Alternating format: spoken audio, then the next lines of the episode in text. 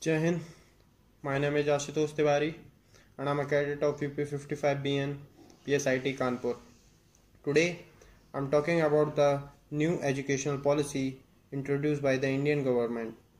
The Union Cabinet has approved the new educational policy that is NEP 2020 with an aim to introduce several changes in the Indian educational system from the school to college level.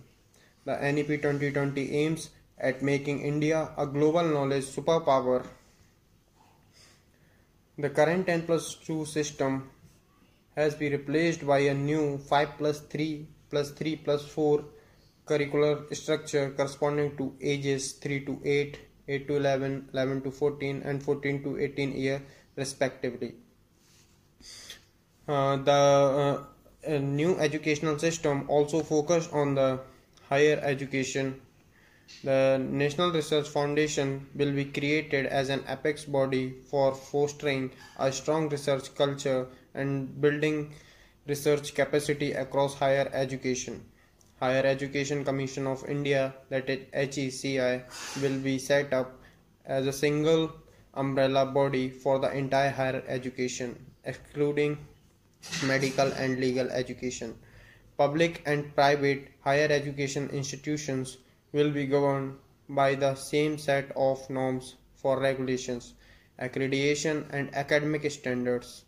Also, HECI will be having four independent vertical verticals, namely uh, that is uh, National Higher Education Regulatory Council, that is NHERC for regulation General Educational Council that is GEC for standard settings Higher Education Grants Council that is, HEGC for funding and uh, National Accreditation Council that is NAC for accreditation.